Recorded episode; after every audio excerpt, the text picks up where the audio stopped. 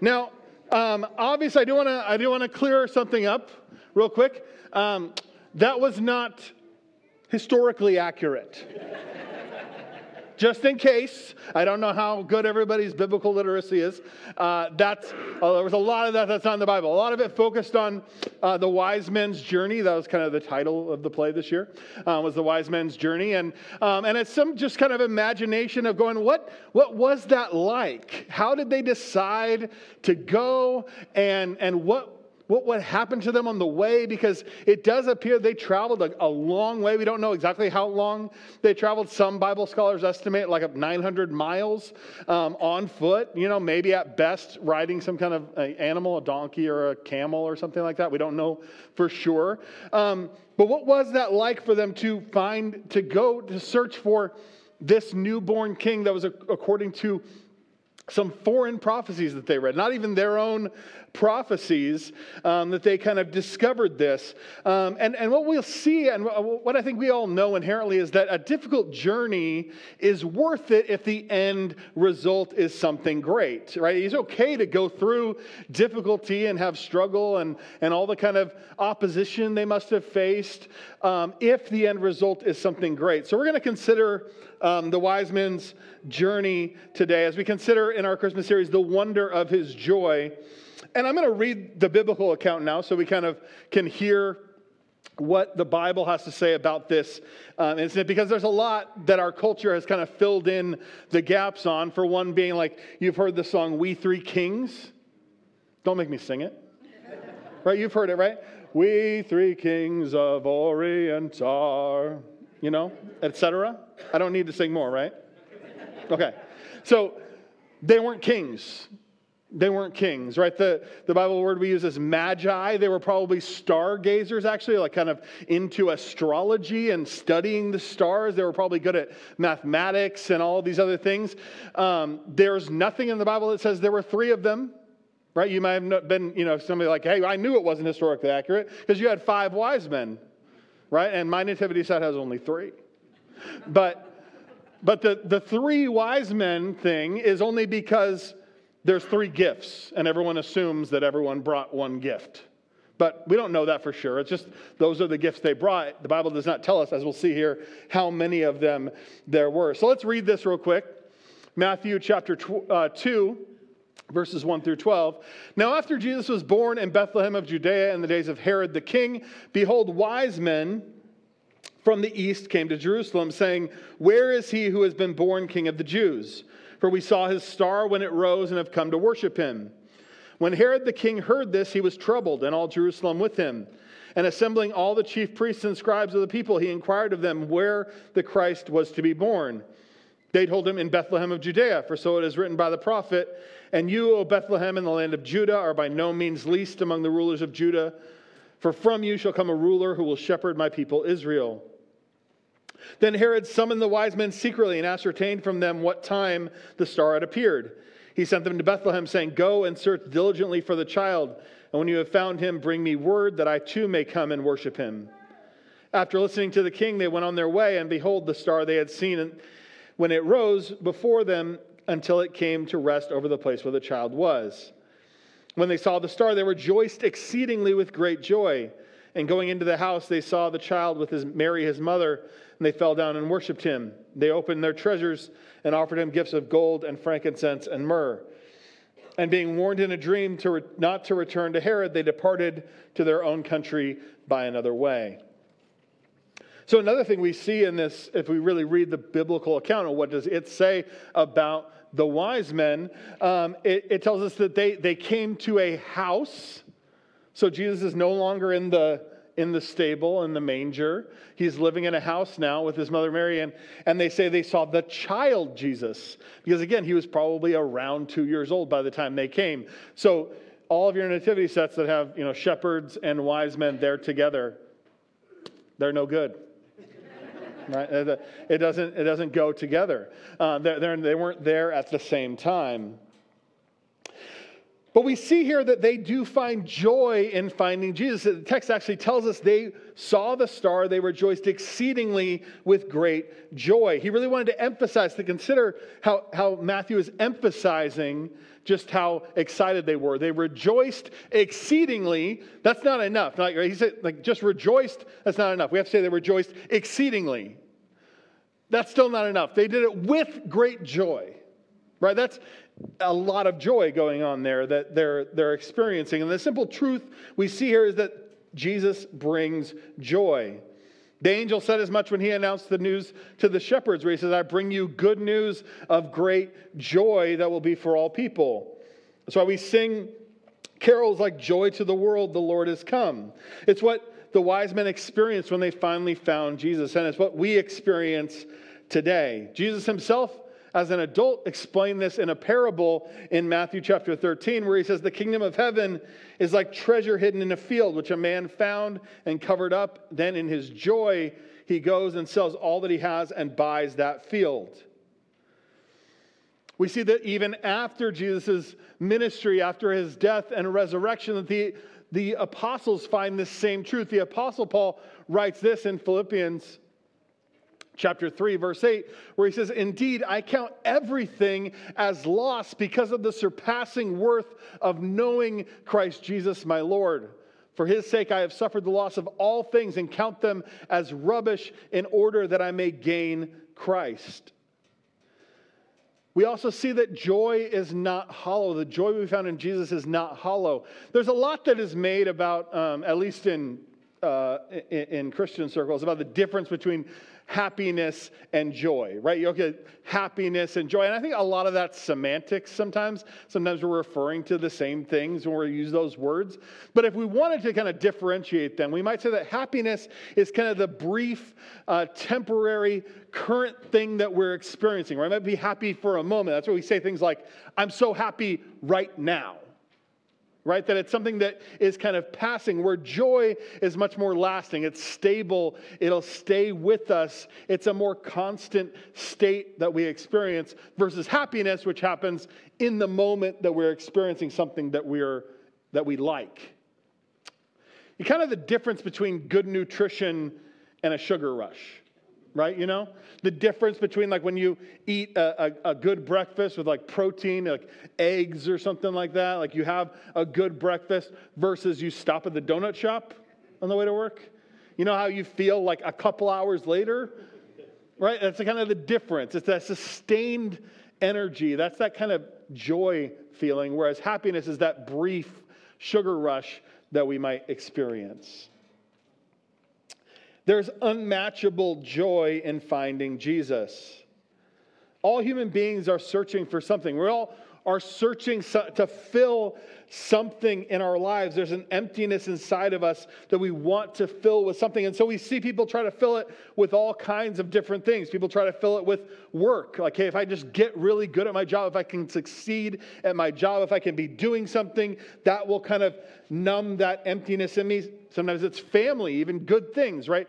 Getting a lot of family around, having a family, focusing on our families, building our families up. Some people, it's wealth, just accumulating wealth. Can I fill, if I just have enough wealth, can I, can I fill that? Some people, it's possessions. Like, hey, if I just get the next thing that I want, if I can get that new car, if I can get that new phone, if I could get that new thing that will make me feel better, some people, again, it's good things, doing good things. Some people, it's charity and doing good things and helping people out. We try to fill that emptiness in us. But the truth is that none of it lasts until you find it in Jesus. Until you find Jesus, nothing will fill that hole that is in you that you constantly come back to. That no matter what you do, it doesn't quite fill up until you find Jesus. It will always be there. You might cover it temporarily, you might fill it temporarily, but eventually it will resurface. We also see that the wise men found joy of the joy of worshiping Jesus. The script, the, the, the text tells us that they, saw the child with his mother Mary and they fell down and worshiped him. Right? They kneel They kneel. They kneel before him. And that's something that like we associate with with wise men, right? We associate kneeling with wise men because, again, of our nativity sets, right? Your nativity sets have at least one wise man kneeling, right? You probably have this. You probably got like, you got the one wise man on the knee, right? You got the one on two knees, right? And then you've got the, the one standing a little further back, right? But and his head is bowed, right? That look familiar? That's pretty good, right? That's kind of how we think we think of them that way. But the, the thing is, these wise men or magi, we might call them, they were trusted advisors to kings. That's what that was their role. They they were used to being in court. They were used to being around royalty. So they knew how to conduct themselves around a king. So even when they come to a peasant house, right? Mary and Joseph were not wealthy. They were not wealthy whatsoever. There's actually a scene we'll talk about in a future message where they, they come to bring Jesus to the temple, and there's an option to pay a lower price if you were poor. And they choose that option, they go with that option because they were poor. They were poor. So these magi, these wise men who are used to being in royal courts, used to advising kings and queens and, and all of the, the most powerful people in the world, they come to this simple house of a carpenter. They come and see this child who is, you know, not dressed in royal robes, is in simple clothing, and they kneel before him because they recognize that he is the king. We can learn something from the reverence that they showed to Jesus. It's good for us to recognize that Jesus is our friend. Oftentimes we think of it in that way. We think of Jesus as our friend, we think of him as close to us, but we must never forget that he is worthy of our worship. We see this in Psalm chapter 145 where it says, Great is the Lord and greatly to be praised, and of his greatness is unsearchable. One generation shall commend your works to another. They shall declare your mighty acts. On the glorious splendor of your majesty and on your wondrous works I will meditate. They shall speak of the might of your awesome deeds. I will declare your greatness. They shall pour forth the fame of your abundant goodness and shall sing aloud of your righteousness. This is the God that we gather to celebrate at Christmas. He's an awesome God. No one can fathom his greatness. The psalm says that one generation commends your works to another. And worshiping is a key way we do that. Believing that God is worthy of our time says something to our children. We also know that the joy that comes from worshiping Jesus is found in the fact that we're declaring the truth of his deity, that we're acknowledging that there is something bigger and more important than us and our own problems. That's part of what I find when I come to worship is that I, recognize that the God of the universe is worthy of my praise, that the God of the universe loves me and cares about me. And so everything else that I might be dealing with can kind of melt away. All the other problems that I have, I have a bigger picture because I'm worshiping something bigger than myself. And that's why the Bible commands us to rejoice always. Again, the Apostle Paul writes in Philippians, Rejoice in the Lord always. And again, I will say, Rejoice. This is the same guy, the same letter where he said, I count everything as loss in comparison to knowing Christ, Jesus my Lord. That knowing Jesus was worth counting everything else as worthless. And he tells us to rejoice always. But the thing that we forget sometimes when we read these scriptures is that when Paul wrote the, the, this letter to the Philippians, when he wrote this letter to the church at Philippi, he was writing from a Roman prison cell. He was locked up for sharing the gospel, sharing the good news, telling people about Jesus. He got locked up by the Roman government in a Roman prison cell, and he's writing this letter to the church at Philippi from that prison cell and telling them to rejoice always. If anybody had a reason to complain, it was Paul. Right? He's not experiencing a good time right now. He's locked up, he's in prison. But instead, he worships and he encourages us to rejoice always. But Paul knew that there was power in worship. In Acts 16, we read this account Another time that Paul and Silas were locked up, and another time they were in prison, that about midnight, Paul and another guy named Silas were praying and singing hymns to God, and the prisoners were listening to them. And suddenly there was a great earthquake, so that the foundations of the prison were shaken. And immediately all the doors were opened and everyone's bonds were unfastened. This is a story about real men in a real prison who are worshiping God, and God sends an earthquake to set them free.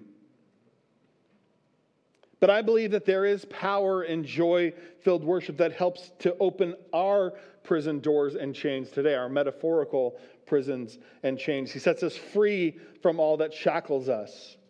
When we take time to worship Him, we're not only overcome with joy, but we can be set free. Last, we'll see that the wise men find joy in giving to Jesus. It says, opening their treasures, they offered him gifts of gold and frankincense and myrrh. We can consider like what, what caused these wise men to travel so far to find this new king? What was their motivation? Why did they want to do it? It's an interesting thing to ponder. We don't really know the answer, but whatever, what, for whatever reason they did it, they came with gifts, or they came with gifts to offer him. And these were valuable gifts gifts of gold, frankincense, and myrrh. And now, this, this uh, I know the choice of gifts falls off pretty quick as far as we're concerned. And to the modern reader, we're like, oh, they brought gold. Oh, that's good. I mean, I'd, I'd take some gold. Right? I'd take some gold right now. That's pretty good.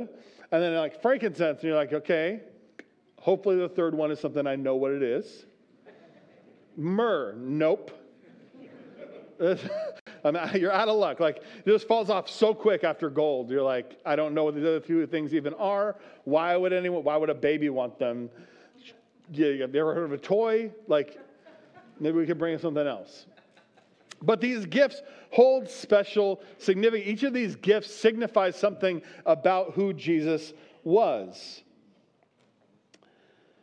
Gold is the most obvious. We recognize its value, but it also represented his kingship, right? It represented his royalty. Frankincense was an incense. Like that, that's a, a clue right there. You can see in it frank incense. You know what incense is, right? That's what it is. It's a type of incense um, that was made and it was used primarily in the temple worship. It was how, how in the Old Testament uh, the Jews would worship they used in frankincense in a lot of their sacrifices and a lot of their things. They used frankincense. That scent, as it was burned, would associate, people would associate that with the temple, which meant they associate it with the priests. Jesus came to be king, he was royal. That's the gold. He came to be our great high priest. He, that's the frankincense. And the myrrh is the, the most confusing one in terms of why you would give it to a baby, and it's kind of dark to give it to a baby because it, it was a, a, a balm that was used in burial. It was what they would, when they wrapped um, a person for burial, they would put this spice, this myrrh, in the burial uh, uh, robes and things like that. So it was a, they can kind of take this aloe and mix it with myrrh, and they would kind of put it on the dead bodies. So the myrrh represents Jesus' death because he was born to die. He was born to die for our sin that we might live. That was the primary thing that he came to do for us. It's important to recognize, though, that the wise men were not obligated to give Jesus anything. They didn't have to give him anything. Even once they got there, even after they brought the gifts, they didn't have to give him a single thing right? They might have even been tempted to keep them. They, they come to an ordinary, like imagine you think like, oh, we've studied the scriptures, we've studied the stars. We think this means that the Messiah, the chosen king, the, the descendant of, of King David, this promised one has come. He's going to be in, uh, in Israel. He's going to be born in Bethlehem. We need to go and, and find him we should bring gifts that are commensurate with who he is.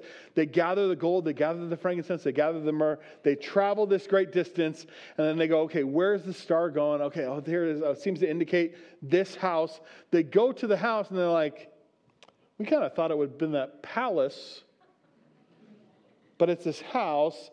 Knock on the door, people open the door, they're wearing peasant clothes. Mary and Joseph there. Did you have a baby born about two years ago? Yeah, we did. Yeah, he. We have a whole story about it with shepherds and angels, and it was crazy. You know, can we come see him? They come in, and, and then they're they have these gifts, but again, they're theirs. No one expects them to give these very expensive things to this baby. And again, you, you might think they would be tempted to keep, like, hey, we don't have to give them all the gold, right? Because they think a little bit is a lot. But they didn't. That was not their reaction. Again, eh, they could have pulled back at any time. But it says that when they saw the child, they rejoiced, they fell down and worshiped him, and they gave him what they had to offer. They gave purely, 100% freely out of the joy that they have experienced. And that's the only way that we should give. We should give only out of the joy that we have experienced when we give to God. And so the apostle Paul says in 2 Corinthians chapter 9, 6 through 7, he says, The point is this whoever sows sparingly will also reap sparingly. Whoever sows bountifully will also reap bountifully. Each one must give as he has decided in his heart not reluctantly or under compulsion, for God loves a cheerful giver. So if you're reluctant to give to God, don't do it. If you feel compelled to give to God, don't do it. God wants a cheerful giver. He wants someone who recognizes what He has given us. That when we see and understand who Jesus was, that He was born, but that He was born to die, that he lived a perfect life, and that then he died on the cross for us to pay the penalty of, for our sin, to make a way for us to have peace with God.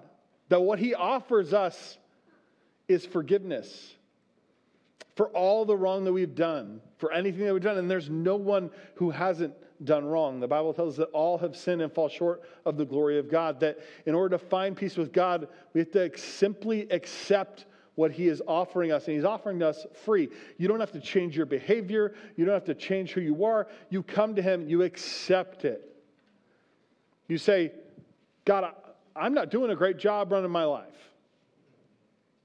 I need, some, I need you to take over. I want to follow you. I want to give my life to you. I want to accept the forgiveness that you've given, offered me. And then, only then, once we experience the joy of the peace and the hope that He has given us, do we give in return. We give in response to what God has done for us. We serve in response to what He has done for us, just as the wise men did. We'll wrap up with this three takeaways for today's message. I call this How Should We Then Live? Meaning, based on this scripture we've looked at, how should we change our lives? Because the Bible's meant to change us. So, number one, experience the joy of finding Jesus. If you don't know Jesus as your Lord and Savior, come to Him now. He's always ready for you. You don't have to fix something before you get there. You don't have to do anything before you come to Him. You just come to Him and give your life to Him. He will give you exceeding joy. Number two, allow your joy to thrive in worshiping Jesus. Find joy as you worship Jesus, as you come to Him, as you lift His name in song, as you serve Him, as you give to Him. Find joy in that. And then lastly, give joyfully, serve joyfully in response to the joy that you have found in Jesus. I'm going to pray here in just a second, and then we're going to sing one closing song. After that song, there's be a couple things available to you. One, we'll have a prayer team that'll be right here. If you would like prayer for anything, they would love to pray for you. If you want to talk to somebody about Jesus, they would love to talk to you about Jesus. If you are sick or ill or you know someone who is, they would love to pray for healing. Anything that you like prayer for, they would love to pray for you. They'll be right up over here. Um, and then there are going to be refreshments out here on the patio. Um, you can go pick up your kids in the in the classrooms and then come back and get a cookie and get some coffee and hang out for a little bit. Um, again, thank you all for being here. I'm going to pray and we'll sing that closing song. Would you bow with me now? Heavenly Father, we thank you that there is joy in worshiping you, that there is joy in finding you. God, may you give us a sense of that joy this Christmas season. God, that, that as, as there's so much craziness, so much busyness, so much else going on, that we would take the time to consider what it really means that you sent Jesus for us, that we could find joy in worshiping you, joy in finding you as our Savior and our Lord.